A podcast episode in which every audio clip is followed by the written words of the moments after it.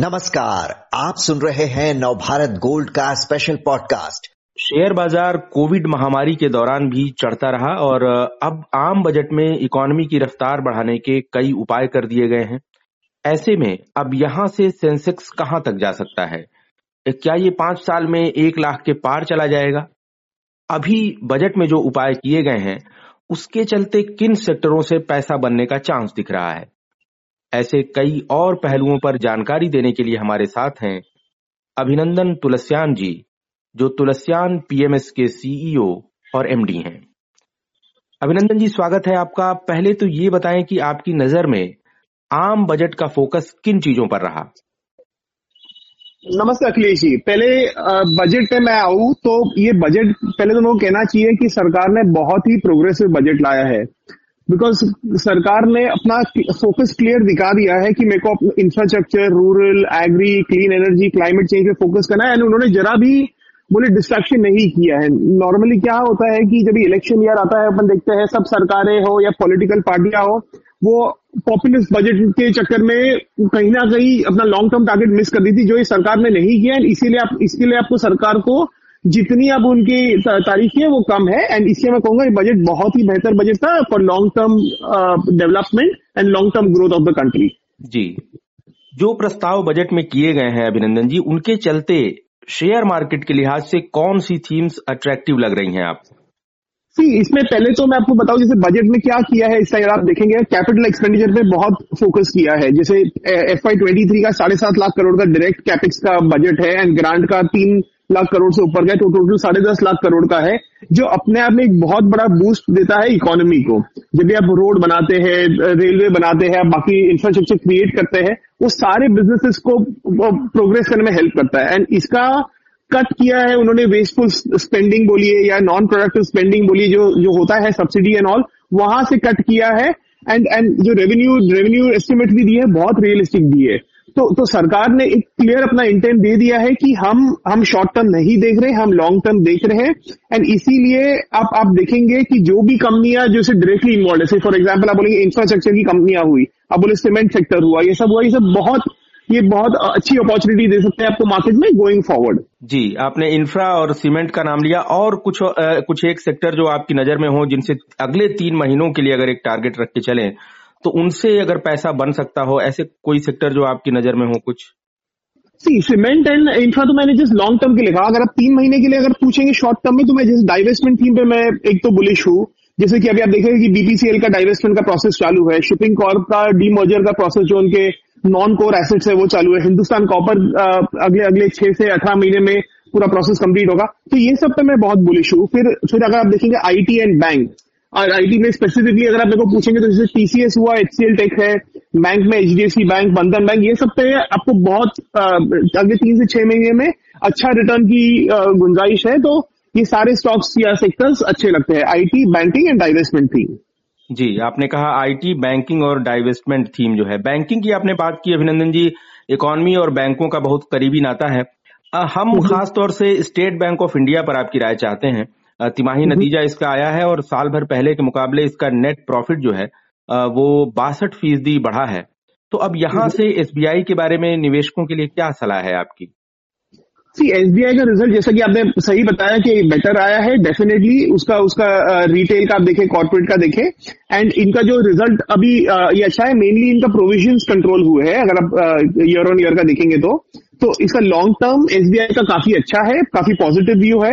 And ये अगर आप देखेंगे सरकार जब ये सेंट्रल गवर्नमेंट आई थी 2014 के बाद, उन्होंने सब पीएसयू का क्लीन अप चालू किया था। अगर आपको याद होगा पहले हर साल की स्टोरी ये होती थी कि कितना कैपिटलाइजेशन देंगे बैंकों को, बट अभी उनको बोला है कि आप अपना प्रोफेशनल वर्किंग करिए, आप अपना खुद बुक संभालिए। एंड वो असर आपको अभी ये सारी कंपनियों में दिख रहा है। तो एसबीआई का नंबर्स तो अच्छे थे ही, बट अगर आप कंपेयर करेंगे, जैसे सपोज बीओबी का भी आज रिजल्ट आया तो उसका नंबर एसबीआई से भी थोड़ा बेहतर था। तो सरकार ने सब बैंकों को एक मैंडेट दिया है कि आप सरकारी सपोर्ट पे डिपेंड नहीं रहिए, आप अपने आप अपना बिजनेस बढ़ाइए, एंड वो आपको रिजल्ट में दिखाई दे रहा है।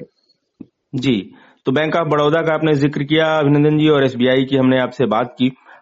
बैंकिंग सेगमेंट में कुछ इनके अलावा भी क्या कुछ और जो शेयर आपको लग रहे हों आकर्षक अगर इस तरह के?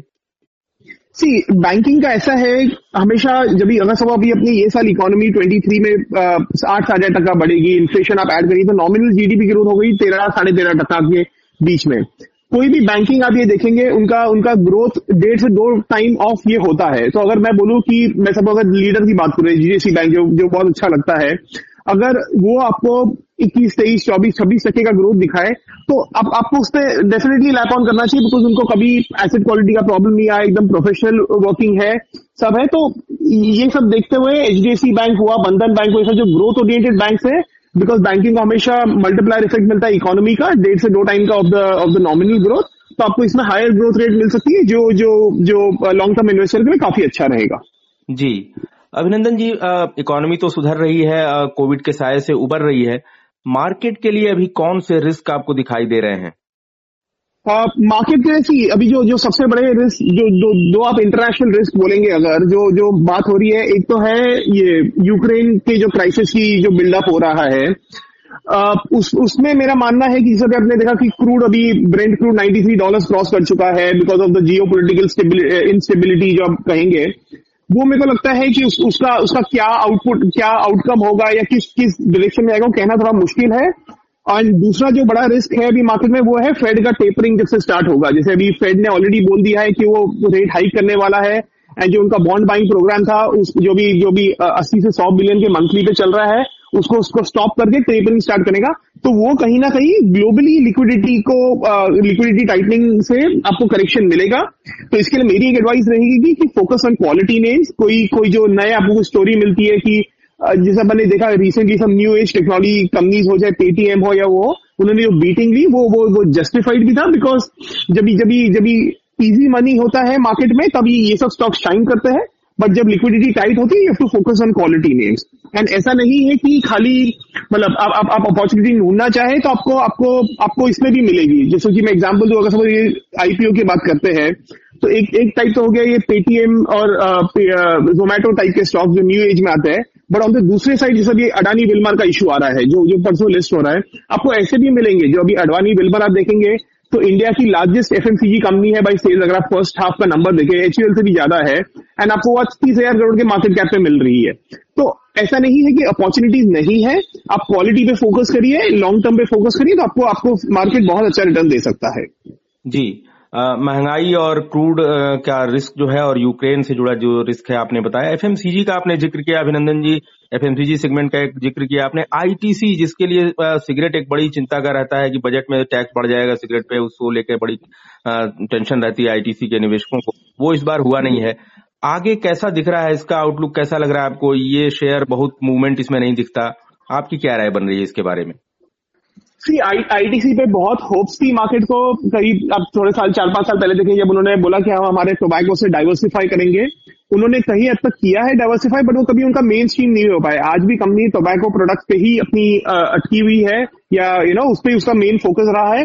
तो मैं तो जैसे हमारे पीएमएस पे भी ये बिकॉज सिंस स्टॉक में आता है, हम इसे नहीं लेना चाहते, एंड उसी कारण से आप देखेंगे कि आईटीसी कभी फैंसी में लाइमलाइट के इन्वेस्टर में नहीं है। तो मैं आईटीसी में अब बुलिश कॉल नहीं देना चाहूंगा, बट ओवरऑल एफएमसीजी सेक्टर में जैसे मैं बताया अगर सब गवर्नमेंट का फोकस रूरल में सब में है तो डेफिनेटली ये सेक्टर में कंजम्पशन जब बढ़ता है तो सारे सेक्टर को फायदा मिलेगा आगे जाके।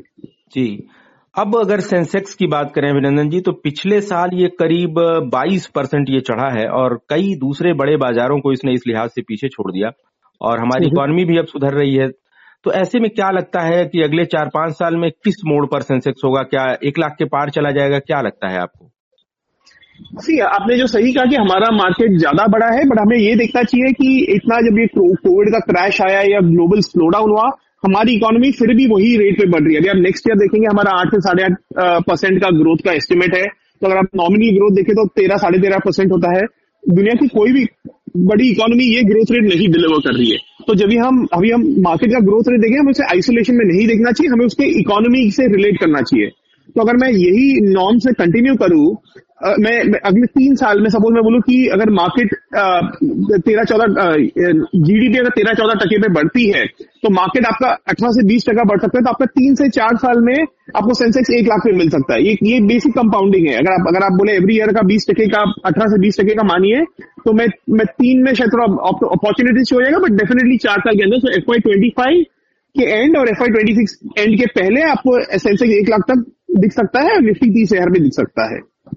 जी, तो आप कह रहे हैं कि अगले 3 से 4 साल में जो है अगर इकोनॉमी अच्छी ग्रोथ दर्ज करती रही तो सेंसेक्स जो है वो 1 लाख का पड़ाव पार कर सकता है। जी जी, क्या खास वजहें हैं जिनके चलते आपको ऐसा लग रहा है कि होगा? रिटेल पार्टिसिपेशन और इंस्टीट्यूशनल किस और क्या वजहें लग रही हैं कि इसकी वजह से ऐसा हो जाएगा? फंड फ्लो जो होता है, जैसा भी आपने देखा रिटेल अकाउंट्स का आप देखेंगे कोविड में बहुत ज्यादा रिटेल अकाउंट्स खुले गए जो मार्केट में नए इन्वेस्टर्स आए हैं।